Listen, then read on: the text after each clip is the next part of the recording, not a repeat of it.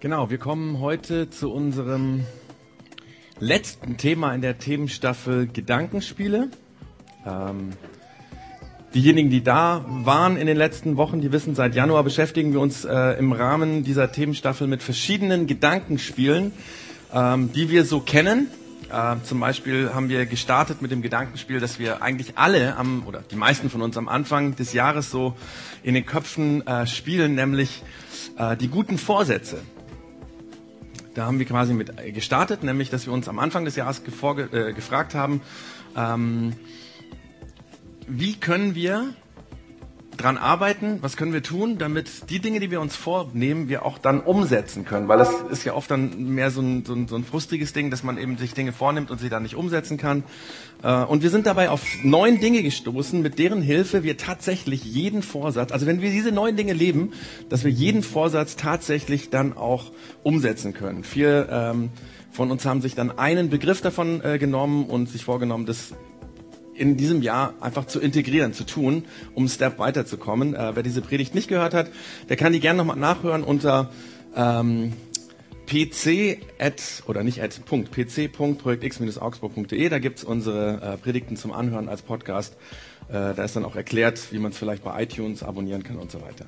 Dann zwei Wochen später ging es um das negative Gedankenspiel, das wir oft spielen, nämlich das Verändere dich Spiel mit dem wir in Gedanken und dann manchmal auch in Taten versuchen, Menschen zu ändern, dass sie doch bitte anders werden, so wie wir das gerne haben. Also anders werden, so wie wir sie gerne verändern wollen. Und wir haben dabei herausgefunden, dass dieses ähm, Spiel durchaus destruktiv ist. Das hat ähm, ja eine negative Power für unsere Beziehungen. Und wir haben herausgefunden, dass wir anfangen müssen, den anderen so zu akzeptieren, wie er ist. Und nicht so, wie wir ihn haben wollen und dass wir dieses Gedankenspiel beenden wollen, wenn wir irgendwie eine Zukunft für unsere Beziehung haben wollen. Und in der letzten Church Zone ging es dann um das Schuldzuweisungsspiel. Das Schuldzuweisungsspiel ist ähnlich negativ wie das Verändere dich Spiel. Für Beziehungen wird es destruktiv, es macht kaputt. Deswegen haben wir auch da überlegt, wie können wir das beenden. Und den Schlüssel, den wir dafür brauchen, ist Vergebung. Dass wir uns selber vergeben und dass wir anfangen, an, anfangen anderen zu vergeben. Dann brauchen wir nämlich keine Schuld mehr niemandem zuzuweisen. Und heute geht es nochmal um ein Gedankenspiel.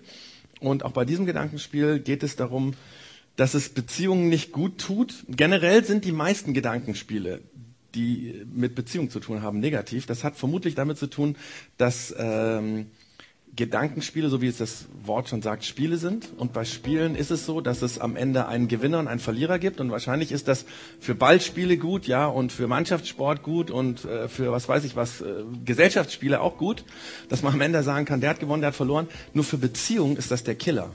Weil Beziehungen gehen kaputt, wenn der eine gewinnt und der andere verliert. Und ähm, wir werden uns heute, wie gesagt, nochmal mit so einem negativen Gedankenspiel äh, befassen. Allerdings ist es anders wie bei den vorigen. Bei den vorigen haben wir überlegt, was können wir tun, um das aufzuhören.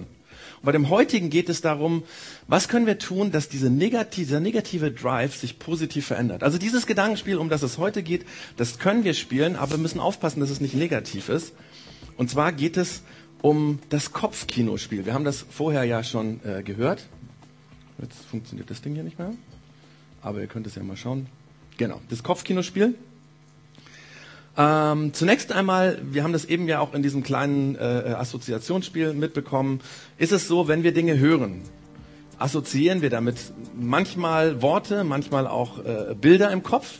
Und äh, diese Bilder, wie wir eben gesehen haben, können durchaus unterschiedlich sein. Also der eine sagt Fußball, der andere sagt kleiner, bunter Wasserball. Ähm, sehr interessante Assoziation, ja. Ähm, das ist bei Gegenständen so, aber auch bei abstrakten Begriffen, Familie, Ferien, wir haben das gesehen, dass man unterschiedliche Dinge damit verbindet. Wir haben, alle haben bestimmte Vorstellungen bei Begriffen im Kopf. Das hat sich so geprägt im Laufe der Zeit. Und diese Vorstellungen, wir haben es eben gesagt, können sehr unterschiedlich sein. Und genau da liegt das Problem, weil wir nämlich nicht sehen, was der andere im Kopf hat, wenn er dieses Wort sagt oder wenn er diesen Satz sagt. Und dann merken wir das meistens dann erst, dass er das anders sieht wie wir, wenn die Kommunikation schwierig geworden ist ich brauche mal das klassische Erklärungsmodell, dieses äh, äh, Kommunikationsmodell, was wir wahrscheinlich alle irgendwie in der Schule mal gelernt haben, um zu erklären, worum es geht, dass wir ein bisschen äh, äh, tiefer in die Materie einsteigen. Und zwar ist es so, da gibt es diesen Sender der eine Information sendet. Äh, dies kann gesprochener Satz sein, das kann aber auch eine Information sein ohne Worte, eine bestimmte Geste, eine bestimmte Mimik oder auch eine Handlung. Ja, äh, einfach etwas, was ich tue. Wenn mich, wenn ich zum Beispiel im Ärger das Zimmer verlasse, die Tür knalle, da habe ich nichts gesagt, aber ich habe damit schon ziemlich viel vermittelt. Also darum geht es hier. Der Sender vermittelt eine Information und der Empfänger, der empfängt diese Information und er das haben wir alle gelernt, er deutet sie. Er muss sie deuten, damit er das irgendwie ähm, verstehen kann oder einen Zusammenhang findet. Und ähm, solange jetzt die Interpretation des Empfängers und äh, die Ideen des Senders gleich sind, haben wir kein Problem, weil dann sind wir auf derselben Seite, dann reden wir quasi um dasselbe. Wenn aber der Empfänger die Information, die er erhalten hat, anders deutet als der Sender, dann gibt es ein Problem. Denn dann wird seine Reaktion auf die Information vermutlich anders sein, wie der Sender es erwartet. Also wenn der Sender zum Beispiel einfach eine freundliche Information weitergegeben hat, ganz lieb, ganz freundlich, und der Empfänger nimmt sie aber als Beleidigung auf, dann ist das, was er dann tun wird, vermutlich für den Sender unverständlich. Also entweder, was weiß ich, ein unverständter Spruch zurück oder die Faust im Gesicht, ja, oder was weiß ich, die kalte Schulter. Das sind Dinge, die der Sender nicht versteht, weil er sich wundert. Ich habe doch was Freundliches gesagt. Wie kann sowas zurückkommen? Jetzt ist es aber so, dass vor der Reaktion des Empfängers, und darum geht es eigentlich heute, was nämlich zwischen dem Empfang der Information und der Reaktion, was dazwischen passiert, nämlich genau da passiert etwas, was eben der Frank schon angedeutet hat, was wir Kopfkino nennen. Dass ich nämlich, indem ich die Information habe, plötzlich anfange, und da war das Beispiel von Frank richtig cool, ja, so äh, der Staubsauger von den Nachbarn und er dann denkt, was denkt jetzt meine Frau darüber und so und warum staubsauge ich zu wenig und so weiter. Also quasi in Bruchteilen von Sekunden passiert das. Manchmal spinnen wir dieses Kopfkino wirklich nur kurz. Manchmal, beim Frank war das ein bisschen länger. Manchmal braucht das sogar einen Monat oder ein Jahr, dass Leute Kopfkino spielen. Kopfkino fängt vor allem dann an, wenn ich als Empfänger die Information des Senders nicht verstehe. Wenn sie mir nicht klar ist. Deswegen das Fragezeichen, ja. Wenn mir Information fehlt, um das eindeutig zu interpretieren, was ich gehört habe oder was ich gesehen habe, was ich mitbekommen habe. Wenn ich zum Beispiel weiß, warum der Sender sagt, was er sagt, dann ist es klar. Aber wenn ich das nicht weiß, dann denke ich mir, was soll das jetzt? Und genau da fängt das Kopfkino an. Mit dieser fehlenden Information. Ähm, ich will das mal einer ganz banalen Situation deutlich machen. Also ich sitze mit anderen Menschen am Tisch und jemand bittet mich, könntest du mir bitte die Butter reichen? Wenn derjenige weit weg sitzt ist für mich klar, er kommt nicht an die Butter, ich muss sie ihm geben. Das ist alles gut. Wenn der aber neben mir sitzt und eigentlich näher an der Butter ist als ich, dann denke ich mir, was soll denn das? Der will mich doch verarschen, oder? Im besten Fall denke ich, ah, der hat es nicht gesehen, dass die Butter mittlerweile bei ihm steht. Ja, der denkt, sie ist noch irgendwo anders hier bei mir, wo ich dran komme. Im schlechtesten Fall denke ich, der will mich jetzt bloßstellen vor den anderen. Der spinnt wohl.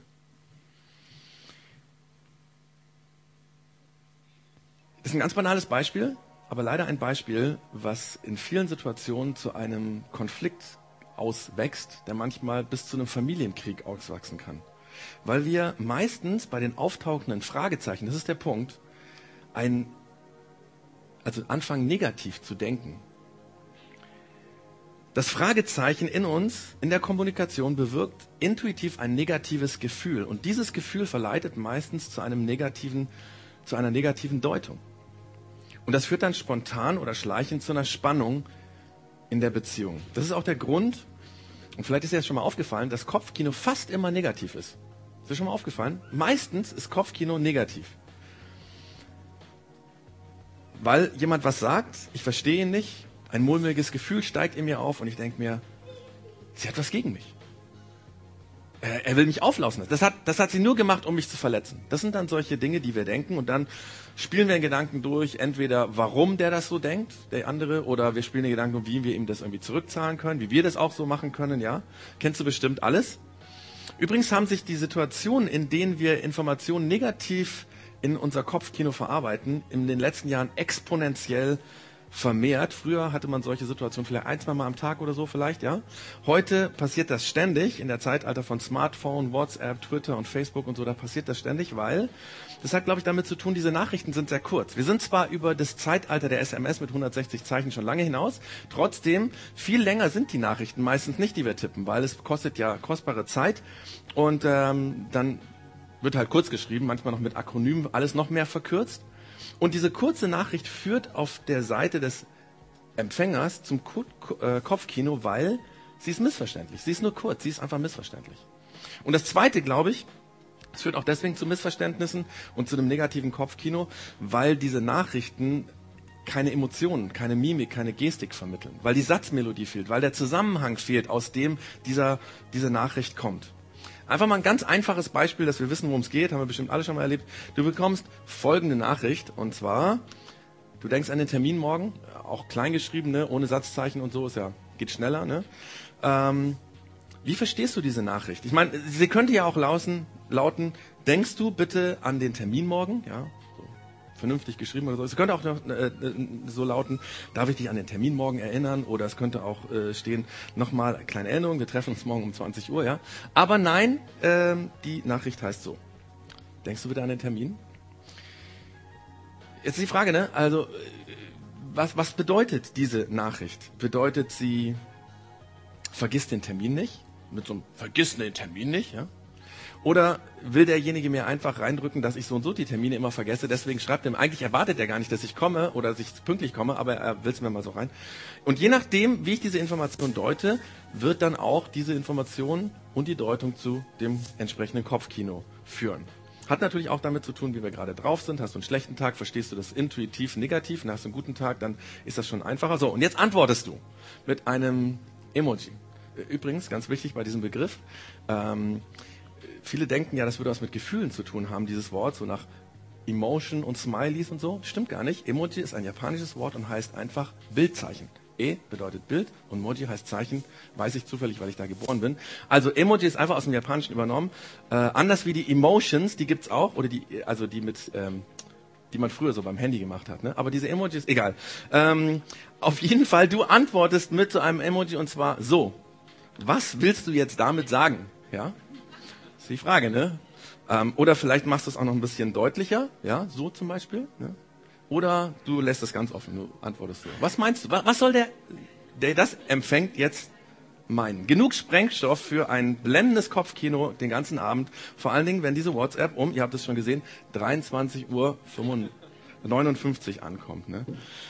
Wir lassen uns in unserer Interpretation immer und immer wieder von den Gefühlen leiten. Das Gefühl, das ich schon habe oder was bei der Nachricht ganz intuitiv aufpoppt, ausgelöst wird, das bestimmt die Kommunikation. Und je größer das Fragezeichen, desto negativer die Interpretation und desto destruktiver das Kopfkino.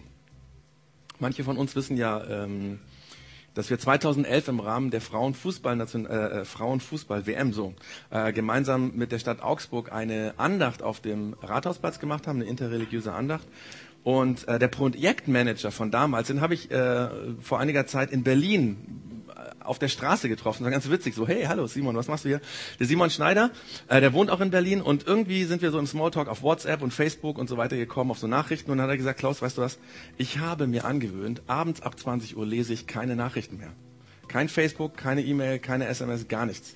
Weil, wenn du abends eine scheiß Nachricht bekommst, ja, dann ist alles gelaufen, dann ist der Abend gelaufen und du kriegst das Kopfkino nicht mehr aus. Ab 20 Uhr keine Nachrichten mehr.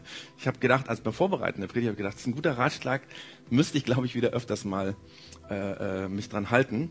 Aber der Grund, warum der Simon auf die Idee gekommen ist, ab 20 Uhr sich für Nachrichten offline zu schalten, ist der, dass er weiß, wenn ich eine Nachricht mitbekomme, und ich interpretiere sie nach meinen Gefühlen oder sie ist unverständlich, ja, die Fragezeichen sind da, dann wird das zu einem negativen Kopfkino, zu einem negativen Abend führen und das möchte er nicht und deswegen stellt er diese Informationen ab, ja, um das Kopfkino nicht negativ zu bringen. Ich meine, das ist ja auch ganz fies manchmal. Es gibt so Leute, die schreiben die schwierigste E-Mail am Ende des Arbeitstags und dann gehen sie aus dem Büro.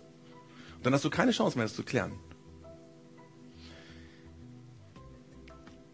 Ich habe mich gefragt bei all dem, könnte es sein, dass wir oft die Informationen, die wir hören, sehen und sonst irgendwie mitbekommen, falsch interpretieren? Was wäre, wenn der Sender es ganz anders gemeint hat? Eben nicht negativ, sondern vielleicht positiv. Ich meine, wie oft bist du schon falsch interpretiert worden? Wie oft ist es so, dass wir ohne Hintergedanken was sagen und dann versteht es der andere ganz falsch, bekommt es in den falschen Hals. Und genau diese Tatsache, dass ich als Empfänger oft Informationen von meinem Gefühl gesteuert negativ interpretiere, die führt dazu, dass die Distanz zwischen den beiden entsteht eine Distanz. Und ungewollt oder gewollt treibt uns das Ganze auseinander.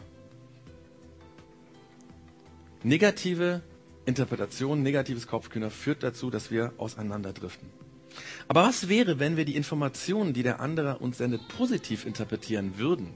Also grundsätzlich positiv interpretieren würden. Was wäre dann? Geht das überhaupt? Und wenn ja, wie können wir das hinbekommen, dass wir Informationen, die für uns unverständlich sind, die eben sozusagen noch Informationen brauchen, um verständlich zu werden, wie können wir es hinbekommen, dass diese Informationen positiv von uns interpretiert werden? Quasi ein positives Kopfkino.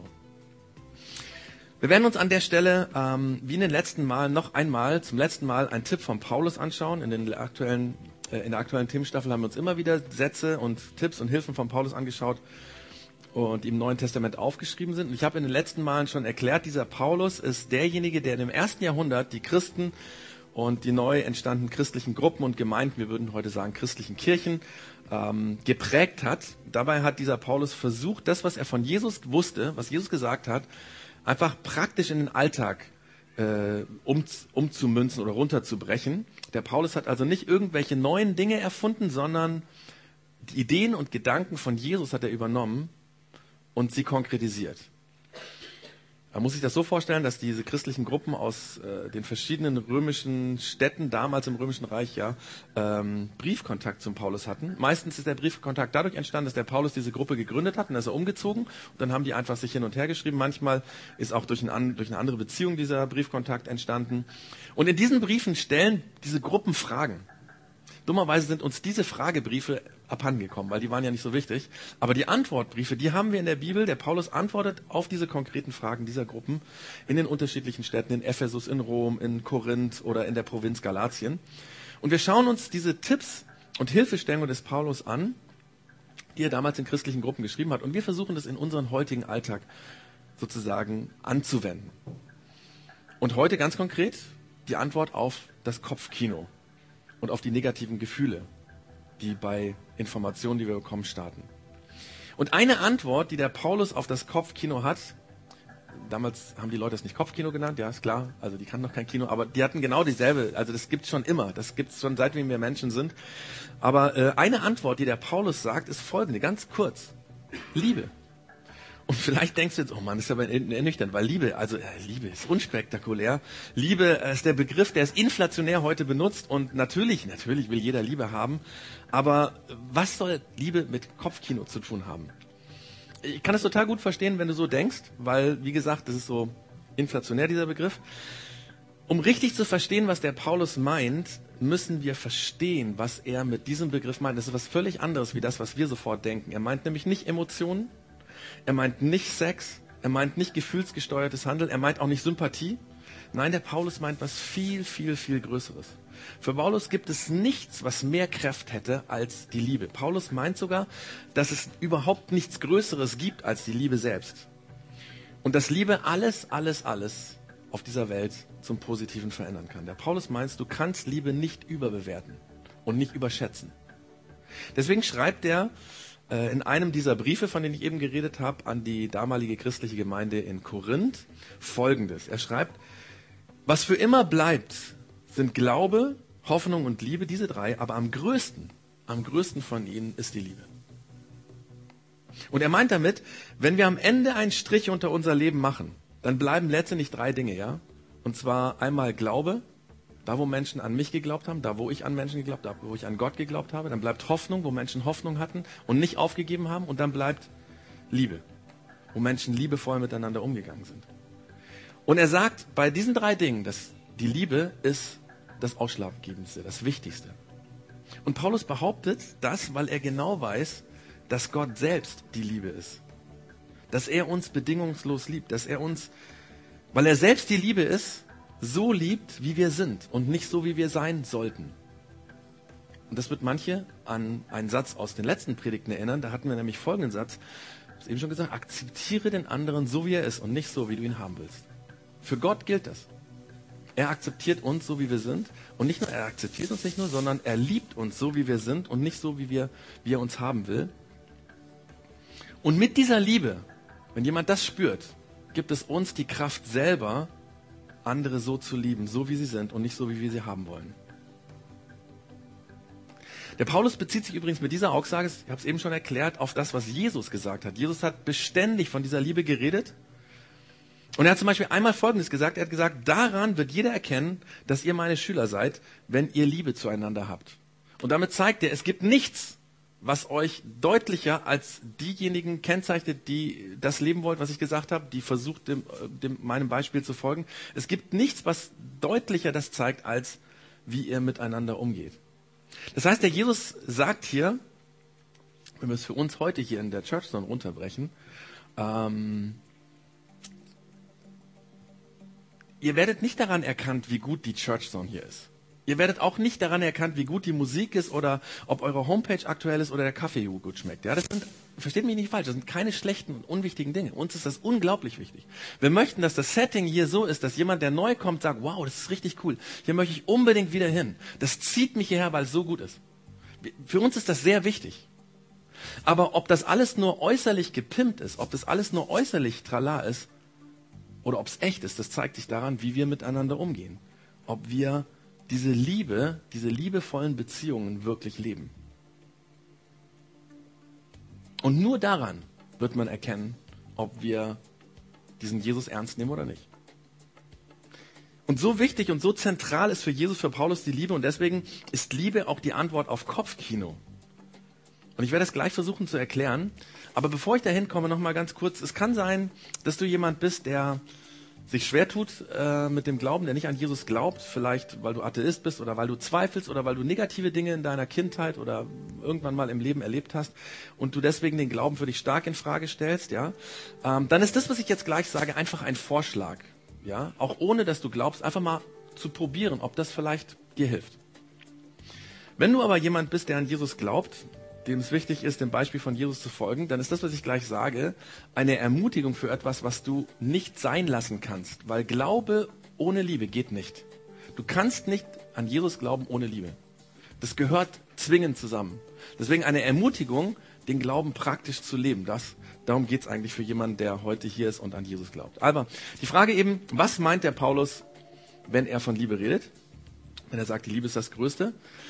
Ähm, der Paulus hat in seinem Brief an die Gruppe in Korinth diesen Satz, den wir uns eben angeschaut haben, sozusagen als Schluss, als Bottomline, sagen die Engländer, ja, so als Schlussstrich unter das gemacht. Er hat erstmal ganz lange über Liebe geredet und dann ist das sozusagen seine Antwort, oder sein, sein, sein letzter Punkt, auf den er kommt. Und wir schauen uns jetzt mal den Absatz an, der davor steht. Der fängt nämlich so an. Liebe ist geduldig Liebe ist freundlich. Das ist mal die Überschrift, die Einleitung. Liebe ist geduldig und freundlich. Zwei Dinge, die damals wie heute sehr positiv sind. Wir wünschen uns alle Menschen, die geduldig sind. Wir wünschen uns alle Menschen, die freundlich zu uns sind. Und dann beschreibt der Paulus erst einmal die Liebe, wie sie nicht ist. Oder was ein Mensch, der diese Liebe lebt, nicht tun würde. Ja? Er sagt, sie, und damit meint er die Liebe, sie kennt keinen Neid. Sie spielt sich nicht auf. Sie ist nicht eingebildet. Sie verhält sich nicht taktlos. Sie sucht nicht den eigenen Vorteil. Sie verliert nicht die Beherrschung. Sie trägt keinem etwas nach. Sie freut sich nicht, wenn Unrecht geschieht, aber wo die Wahrheit siegt, freut sie sich mit. Krasse Aussage, oder? Also ein Mensch, der die Liebe, von der Paulus schreibt, in seinen Beziehungen lebt, der ist nicht neidisch, der spielt sie nicht auf, der bildet sich nichts ein, der fällt sich nicht taktlos, respektlos oder pietätlos. Er sucht nicht seinen eigenen Vorteil, er verliert nie die Beherrschung, er trägt niemandem was nach und er ist auch nicht schadenfreudig. Ich meine, wie krass wäre das, wenn auch nur ein Mensch, den wir kennen, so leben würde? Das würde, glaube ich, unser ganzes Leben verändern. Und, und wie krass noch, wenn wir das leben könnten. Ich glaube, das würde viel verändern. Und nach diesen sechs Aussagen, wie Liebe nicht ist, schreibt Paulus vier positive Aussagen und die haben es noch mehr in sich, die sind noch radikaler. Der schreibt nämlich Folgendes. Er sagt, Liebe erträgt alles, sie glaubt alles, sie hofft alles und sie hält alles aus wenn ich sowas lebe, dann denke ich mir jedes Mal, ich würde gerne, ich hätte gerne diesen Paulus mal kennengelernt. Das muss ein unglaublich intelligenter Mensch gewesen sein, weil er, ich finde es unglaublich, wie prägnant er manchmal Dinge auf den Punkt bringen kann. Und wenn du dir dann den Punkt anschaust, dann denkst du, wow, Wenn wir das jetzt alles anschauen würden, dann könnten wir eine Themenstaffel machen, die monatelang ist und jedes Mal kann ich hier was erzählen und jedes Mal wieder entdecken wir was Neues. Ich sage das deswegen, weil wir werden uns jetzt nicht alle vier Dinge anschauen. Wir schauen uns eins an und eins davon, was die Lösung und die Antwort auf unser Kopfkino ist. Ja? Und zwar ist das folgendes. Liebe glaubt alles. Und ich habe mich früher mal gefragt, was bedeutet das? Liebe glaubt alles. Ja, wie? Glaubt alles. Ich habe lange darüber nachgedacht und ich, ich meine, es geht darum, Liebe glaubt alles heißt, sie vertraut und glaubt an das Beste in jeder Situation. Ich will mal versuchen, ähm, das an ein paar Punkten mit ein paar Punkten deutlich zu machen. Liebe, die so ist, gibt einen Vertrauensvorschuss in jeder Situation. So eine Liebe geht von den besten Motiven aus. Und so eine Liebe ist grundsätzlich, grundpositiv in der Interpretation einer Information.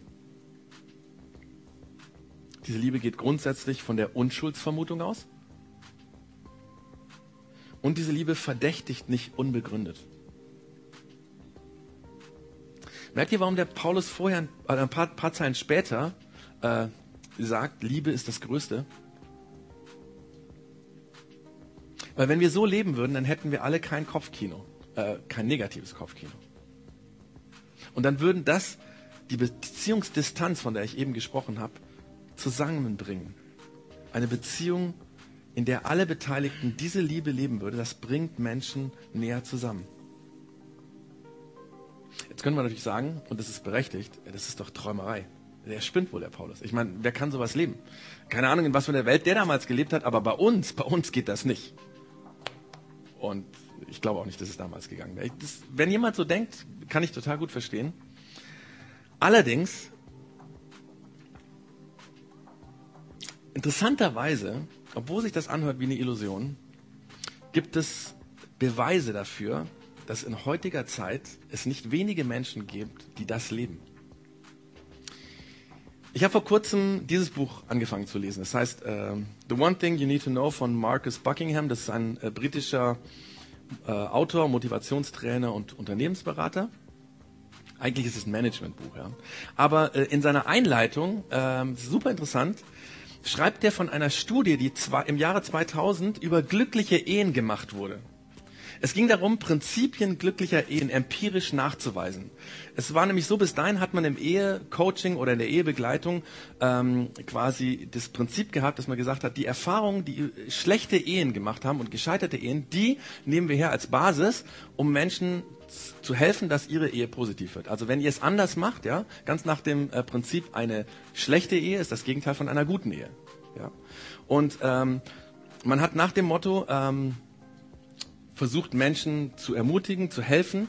Zum Beispiel hat man festgestellt, schlechte oder kaputte Ehen, die kaputt gegangen sind, das liegt oft daran, weil die Leute sich nicht kannten, weil sie äh, sich unterschiedlich, also völlig missverstanden haben, weil sie so unterschiedlich sind und sie haben einfach diese Unterschiedlichkeit nicht gekannt. Und deswegen hat man Ehepaaren ermutigt, sich besser kennenzulernen, sodass man die Stärken und Schwächen des anderen gut einschätzen kann, gleich einschätzen kann, weil man hat gedacht, wenn die Fremdwahrnehmung des einen mit der Selbstwahrnehmung übereinpasst, ja, dann haben wir eine gute Basis, damit jemand eine gute Beziehung leben kann. Und ähm, diese, diese Umfrage oder diese Studie ging genau darum, um das herauszufinden oder zu be beweisen im Grunde genommen. Und es ist was ganz Erstaunliches bei rausgekommen. Nämlich in dieser Studie, die in Zusammenarbeit mit vielen internationalen bekannten, namhaften Unis gemacht wurde, hat man genau das Gegenteil festgestellt. Man hat 150 glückliche Paare befragt, 77 Ehepaare und 28 unverheiratete Paare. Und bei dieser Befragung ging es darum, äh, oder bei dieser Befragung hat man eine Sache herausgefunden, die bei allen gleich war. Es gab nicht eine einzige Ausnahme. Bei jedem Paar war genau das da. Und zwar, dass in glücklichen Ehen, in glücklichen Paarbeziehungen die Selbstwahrnehmung und die Fremdwahrnehmung weit auseinanderfallen. Das war in jedem Fall so. Und zwar bei allen Paaren hat zum Beispiel der Mann seine Frau in ihren Stärken sehr viel positiver eingeschätzt als sie sich selber.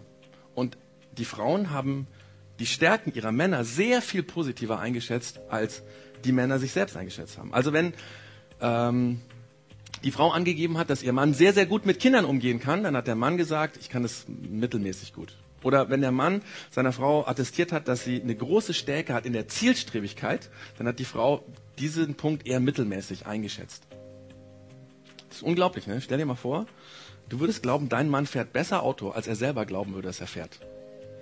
Eigentlich nicht möglich, ne? Aber genau darum geht es hier. Genau darum geht es hier. Und es gab nicht eine einzige Ausnahme. Und wichtig ist, das waren keine frisch verliebten Paare, sondern die waren alle im Schnitt 10,9 Jahre verheiratet. Also nicht hier irgendwie rosarote Brille oder so, ja?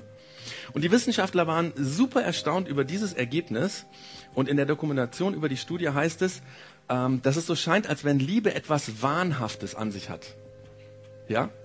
Äh, man hat dann auch versucht, irgendwie Begriffe dafür zu finden, zu beschreiben, was bei Liebe passiert. Man hat das dann so äh, beschrieben, man hat gesagt, Liebe führt dazu, zu einer positiven Illusion. Oder Liebe ist, äh, führt zu einer wohlwollenden Verfälschung. Oder auch eine Idealisierung, könnte man sagen, ja. Und die Studie kommt zu dem Ergebnis, dass diese positive Illusion im Laufe der Zeit eine Aufwärtsspirale in der Ehe erzeugt und sie stabiler und glücklicher macht.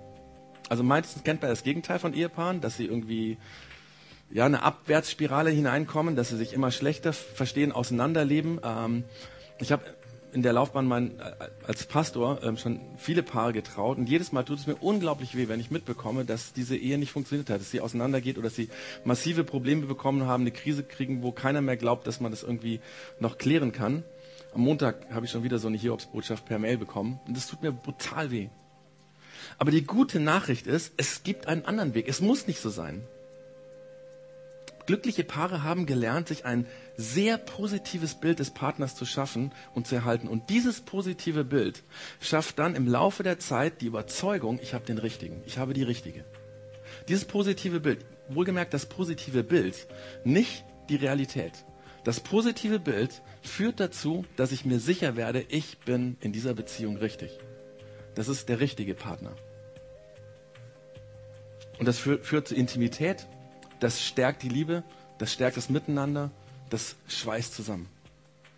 Der Markus Buckingham, also der das Buch geschrieben hat, der kommt dann in seinem Buch zu dem Schluss, dass Paare und, oder, oder Ehepaare oder Menschen, die heiraten wollen oder die zusammenziehen wollen, dass sie eine Sache wissen, und deswegen one thing you need to know, eine Sache wissen müssen und tun müssen, um glücklich zu werden. Und er formuliert das so, er sagt, finde für das Verhalten des anderen die bestmögliche Erklärung und dann glaube daran. Finde für das Verhalten des anderen die bestmögliche Erklärung und dann glaube daran. Warum erzähle ich das? Ich erzähle das deswegen, weil es ist nichts anderes wie das, was der Paulus vor 2000 Jahren schon gesagt hat. Liebe ist die Lösung. Die Liebe, die alles glaubt. Die alles vertraut. Die immer, die immer die bestmögliche Erklärung sucht. Und so wichtig diese Erkenntnis für Paare ist, ich hoffe, dass die Paare, die jetzt hier sitzen, sagen, wow, das ist cool, das ist ja, vielleicht, dass ihr feststellt, so ist es bei uns. Also das macht man, also ich habe dann mal über meine Beziehung nachgedacht, ne? Und tatsächlich gibt es solche Dinge, wo ich mich manchmal wundere, warum sieht sie das nicht, dass sie so positiv ist, ja? Aber so wichtig das für Paare ist, das funktioniert in jeder anderen Beziehung auch. Zum Chef, zum Kind, zum Nachbarn, zu den Eltern. Finde das Verhalten, finde für das Verhalten deines Chefs die bestmögliche Erklärung, für das Verhalten deines Kindes die bestmögliche Erklärung. Für den Nachbarn, für das Verhalten des Nachbarn oder für das Verhalten deiner Eltern. Finde die bestmögliche Erklärung und glaube dran. Und du wirst dein negatives Kopfkino in eine positive Richtung bringen. Und glaub mir, mit einem positiven Kopfkino schläft es sich sehr, sehr viel besser als mit einem negativen. Und jetzt komme ich wieder zurück zu dem Anfang, zu dem Kommunikationsmodell. Diese Einstellung führt dazu, dass die Distanz zwischen zwei Menschen immer kleiner wird.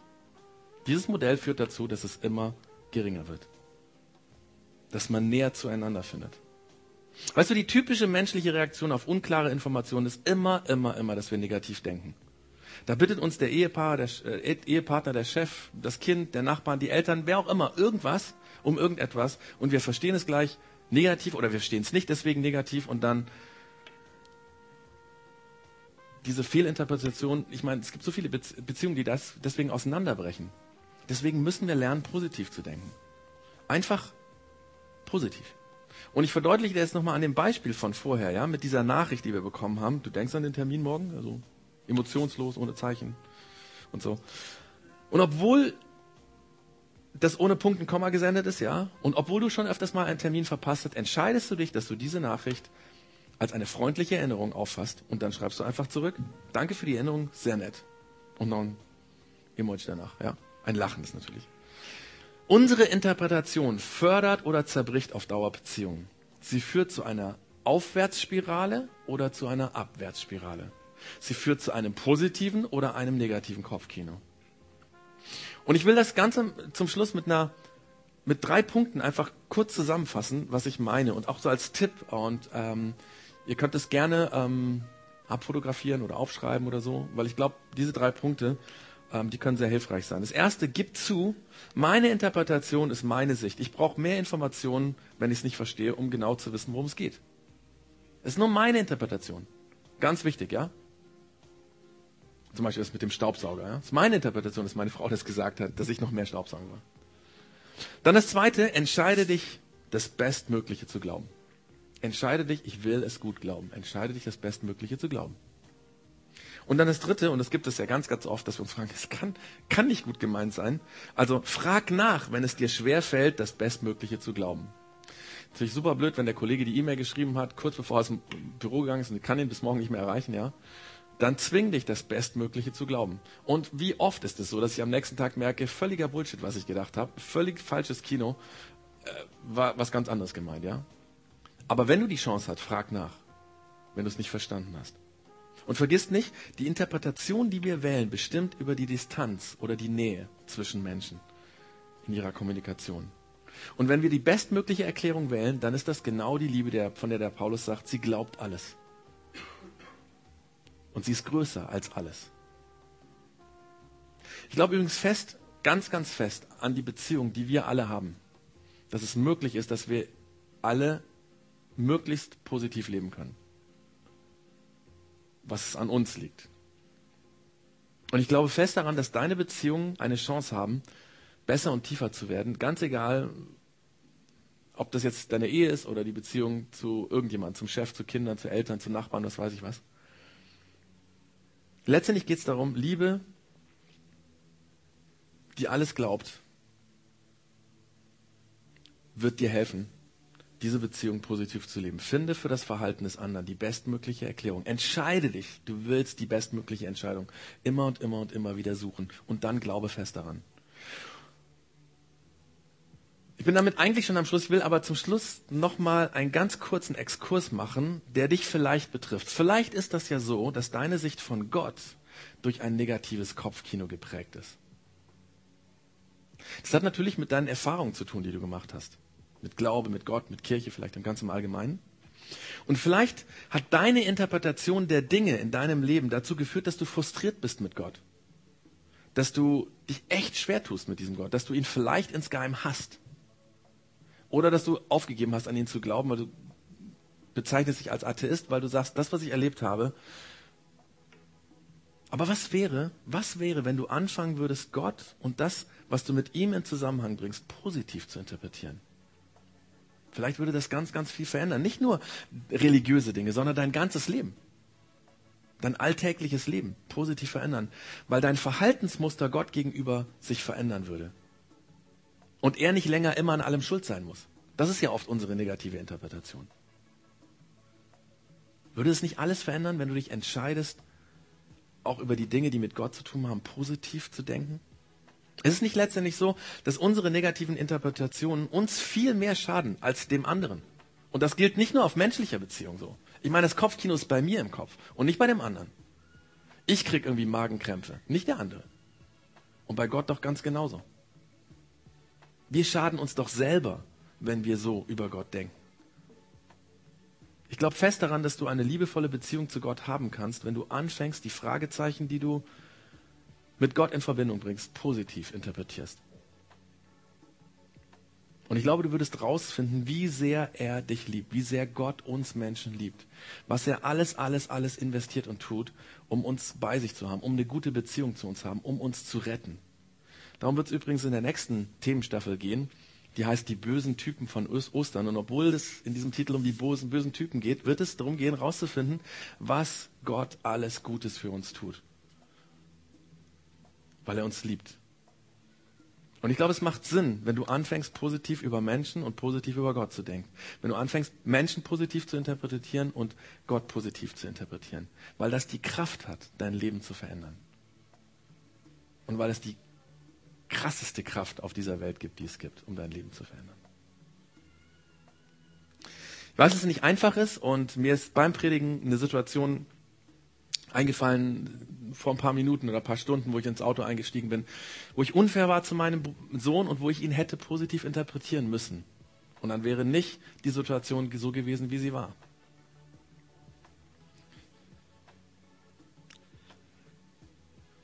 Und ich glaube, wir brauchen Gott, der uns hilft, um das zu lernen.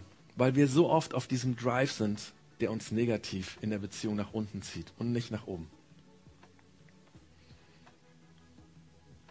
Und deswegen will ich jetzt beten, um Gott zu bitten, hilf uns. Wir brauchen dich. Danke, dass du uns dieses coole Tool gibst, positiv zu denken, aber wir brauchen deine Hilfe. Gott, vielen Dank, dass du die Welt nicht so erfunden hast, dass alles immer negativ sein muss. Und warum auch immer, wir Menschen, I don't know, wir sind so, dass wir Fragezeichen im Kopf gleich zu einem negativen Kopfkino machen. Aber du sagst, Liebe macht den Unterschied. Und der Paulus, der von dir gelernt hat, sagt, Liebe glaubt alles. Und für uns heute heißt es, dass wir uns entscheiden, das Verhalten des anderen bestmöglich zu interpretieren, zu bewerten und daran glauben.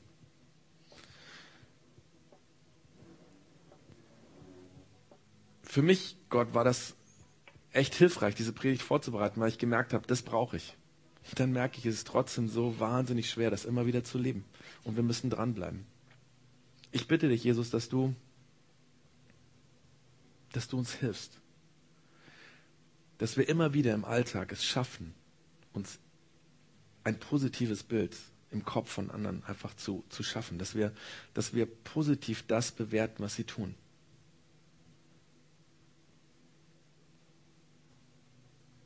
Und da, wo wir das nicht schaffen, hilf uns. Zeig uns deine Liebe. Gib uns den Blick, den wir brauchen für unser Kind, für unseren Ehepartner, für den Chef, für was weiß ich wen. Damit wir anfangen zu sagen, ich werde dein Verhalten positiv bewerten. Und dann lass uns erleben, wie unsere Beziehungen wachsen und tiefer werden. Und wie es eine Aufwärtsspirale in diesen Beziehungen gibt. In den Beziehungen, die weit von uns weg sind, also wo wir nicht so nah sind, weil es der Nachbar ist, in den Beziehungen, die enger sind, weil es die Kinder sind, weil es der Ehemann, die Ehefrau ist. Hilf uns, Jesus. Amen.